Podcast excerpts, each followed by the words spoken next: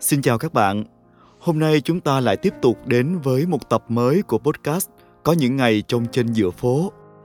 Và tôi sẽ lại mang đến cho các bạn một trong những ký ức rất thân thuộc mà tôi đặt tên cho bài viết này là Những bữa ăn dở ẹt.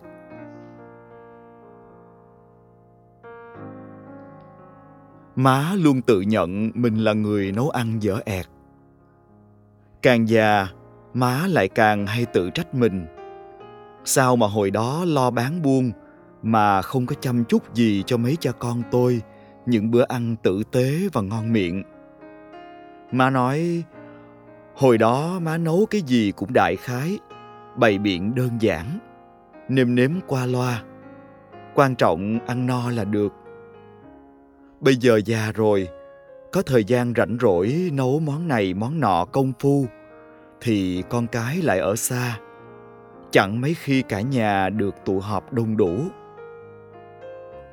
Mỗi lần nghe má than vậy, tôi lại bồi hồi nhớ về mấy món mà hồi sữa hồi xưa má nấu.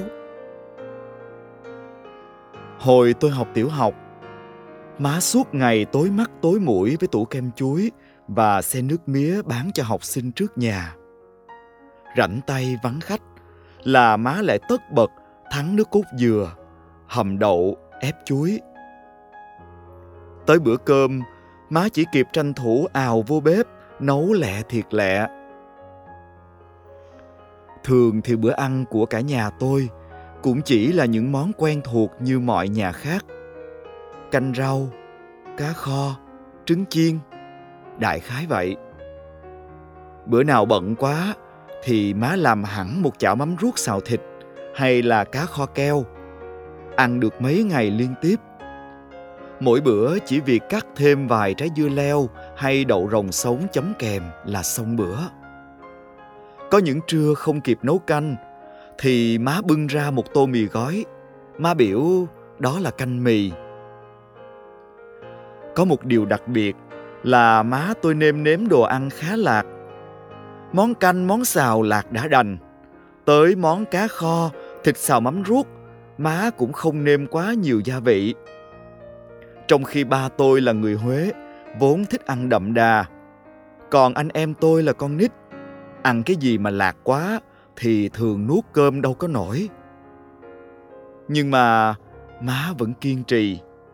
Hôm nào mà ba tôi nói lắm thì má mới cho thêm một tí nước mắm.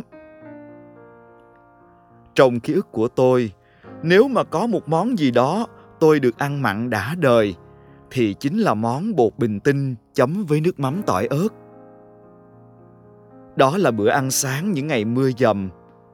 Má không đi chợ thường xuyên được.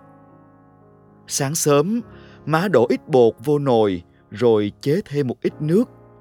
Đem khuấy từ từ trên bếp cho đến khi bột sánh dẻo lại. Lúc đó, má chuẩn bị một chén nước mắm tỏi ớt đặc kẹo Thế là cả nhà tôi quay quần bên nồi bột nóng hổi. Mấy cha con tôi, mỗi người được má phát cho hai chiếc đũa tre. Kéo bột lên thành một sợi dài, rồi quấn quanh hai đầu đũa. Hít hà cái mùi bột ấm nóng thơm lừng, đem chấm với chút xíu nước mắm, rồi đưa vô miệng nhai, ngon quên trời đất. Sau này lớn lên, tôi phát hiện ra Bí quyết của món ăn này chủ yếu là nhờ chén nước mắm thần thánh của má. Má lột tỏi ớt, nêm luôn vào cối một muỗng đường, một xíu xiu bột ngọt, rồi giả nhuyễn. Sau đó trút ra chén, rồi chan vô mấy muỗng nước mắm cá cơm vàng ống, nặng thêm một miếng chanh nhỏ. Vậy là thành một hỗn hợp sền sệt, chứ không loãng như nước mắm chan bún thịt nướng. Có đủ vị, chua, cay, mặn, ngọt. Mỗi lần mà nhớ tới, tôi đều ứa nước miếng. Thành thử ra, không chỉ chấm bột bình tinh ăn sáng, mà bạn tưởng tượng nha, chỉ cần chan một muỗng vô chén cơm trắng mới nấu cũng đã đủ ngon lành. Tôi học được bí quyết giả nước mắm tỏi ớt của má, nên sau này ở Sài Gòn, mỗi lần nhớ nhà hay đói bụng mà chưa kịp làm đồ ăn, Tôi cứ thế ăn mê mãi hai chén cơm nóng cùng chút nước mắm cay nồng của má. Có một vài món ăn mà tôi đặc biệt yêu thích cho đến giờ. Đó là chả cá, đậu hũ kho tiêu, đậu rồng xào và khổ qua nấu canh. Tôi có thể ăn chúng quanh năm mà không hề biết ngán. Có điều, đó là chuyện của hiện tại. Còn hồi nhỏ, đó là những món ăn mà tôi cực kỳ ghét. Ghét tới mức tôi không bao giờ muốn thấy nó trên đời. Nhưng mà, ông bà đã nói, ghét của nào, trời trao của đó. Má tôi áp dụng lập tức câu đó vô những bữa cơm. Cứ hệ nhắm thấy mà tôi chê bai món gì, má sẽ cho ăn món đó liên tục. Má không câu có hay ép buộc anh em tôi ăn. Cũng không phiền hà gì khi mà đến bữa tôi thấy khổ qua, đậu rồng hay đậu hũ kho tiêu thì tôi bới đúng nửa chén cơm chan nước mắm rồi đi học bài. Lúc tôi 10 tuổi, đó đúng thật là những bữa ăn dở ẹt. Nhưng má tôi là cao thủ tâm lý chiến. Má đâu có thèm nói nhiều. Buổi trưa, tôi ăn có nửa chén cơm. Lại đi chơi cả buổi chiều, cho nên mau đói bụng. Tối, má dọn tiếp mấy món đó. Tôi tức mình, ăn vội cơm không rồi đi ngủ. Ấy vậy mà, hôm sau và hôm sau nữa, má vẫn cứ đi chợ và mua đúng mấy món đó. Tôi đói bụng quá, không còn lựa chọn, đành phải gấp ăn. Thì ra lúc bụng đang đói cồn cào á, ăn vào thì cũng không đến nỗi dở lắm như mình vẫn tưởng. Tôi miễn cưỡng ăn thêm vài bữa thì quen dần. Rồi chẳng hiểu sao, đến khi má đổi món, thì chính tôi lại đâm ra nhớ cái món chả cá chiên hay đậu hũ mà má kho tuần trước. Hay là vì sống lâu trong cái khổ riết mà người ta quen khổ rồi, rồi đâm ra ghiền lúc nào không hay. Câu này tôi chế lại từ truyện vợ chồng A Phủ. Má tôi không dạy, cũng chưa từng nói lý do vì sao lại hành hạ anh em tôi suốt thời tuổi thơ như vậy. Hồi đó có mấy bận, tôi ức má lắm. Nhà đâu có đến nỗi nghèo túng, vậy mà má keo kiệt, bắt ăn hoài một món. Cho đến khi lớn rồi, tôi mới nhận ra, nhờ vậy mà chẳng có món nào mình không biết ăn và không thể ăn.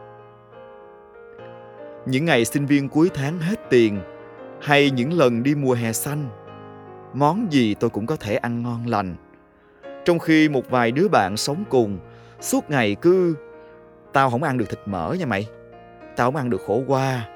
Tao không ăn cá, tao không ăn hành, tao không ăn giá. Thú thật á, nếu chỉ ăn một mình thì không sao. Nhưng khi sống chung tập thể, nó gây ra không ít phiền toái cho người khác. Vậy nên má tôi bắt ăn hết. Kể cả cái cung phu ăn ớt như rau của tôi hiện tại cũng do ba má tôi á, để anh em tôi ăn nước mắm tỏi ớt cay xè từ lúc hai đứa tôi mới đâu chừng năm sáu tuổi. Vậy nên cứ mỗi lần má tự chê mình nấu ăn dở, tôi đều mỉm cười xoa hai bàn tay má. Tôi nói với má là những bữa ăn đó đâu có hề dở. Làm sao dở được? Khi má bận rộn bán buôn, nhưng cứ ngó chừng tới giờ là lật đật đi vo gạo, làm đồ ăn, để ba tôi đi làm về. Anh em tôi đi học về, được ăn đúng giờ, đúng bữa. Má muốn cả nhà đừng ăn quá nhiều gia vị để cảm nhận vị ngon thật sự của món ăn. Má dặn đừng có ăn quá mặn, quá ngọt, hỏng tốt cho sức khỏe nhất là ba tôi vốn mắc bệnh tiểu đường những bữa ăn của má tuy bày biện đơn giản, không công phu cầu kỳ, nhưng là cả một sự cố gắng của má. Khi vừa quán xuyến việc nhà, vừa gồng gánh bán buôn, nuôi hai anh em tôi ăn học. Làm sao mà dở được khi má làm cho những món ăn mà tôi từ ghét cay ghét đắng tới mức lớn lên thấy ghiền, thấy nhớ mỗi khi xa nhà. Không nhờ có má Chắc gì lúc một thân một mình bươn chải ở Sài Gòn, tôi dễ ăn, dễ thích nghi đến như vậy. Vậy nên má nhất định phải là một đầu bếp đại tài. Má luôn tự trách mình, ít khi nào làm được cho tụi tôi những món ăn thịnh soạn.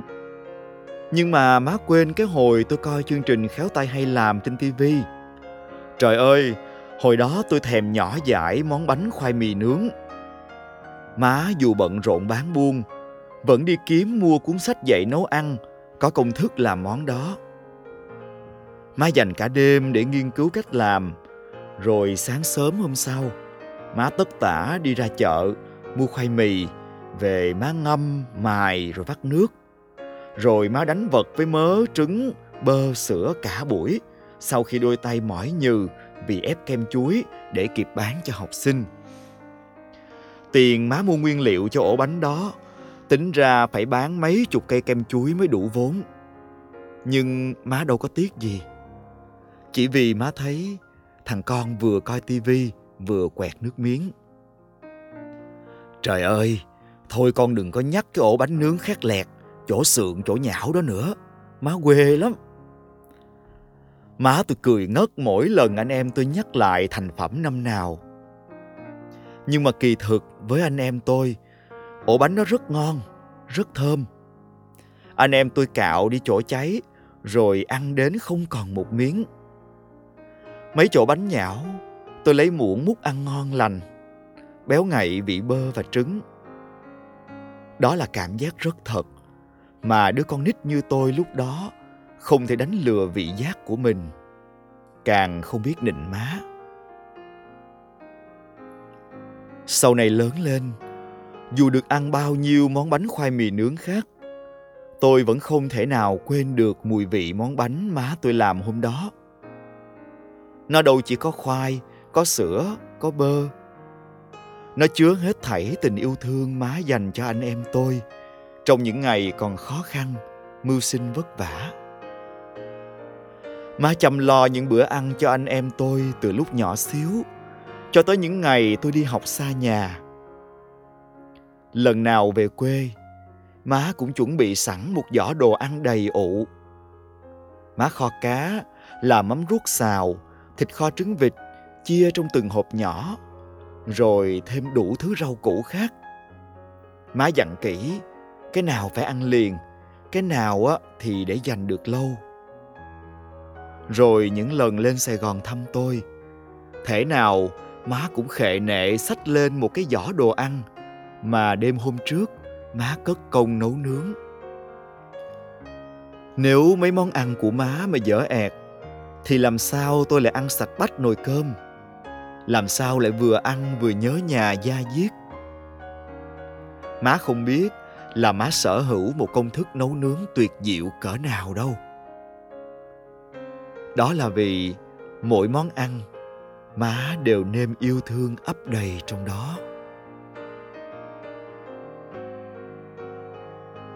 Cảm ơn các bạn bởi vì đã lắng nghe trọn vẹn podcast ngày hôm nay. Chúng ta đã cùng nhau nhớ về những ký ức rất đẹp về những bữa cơm của má. Hy vọng rằng các bạn sẽ tiếp tục đón nghe những tập mới và luôn ủng hộ cho podcast của tôi. Có những ngày trông trên giữa phố. Xin chào và hẹn gặp lại. Bye bye.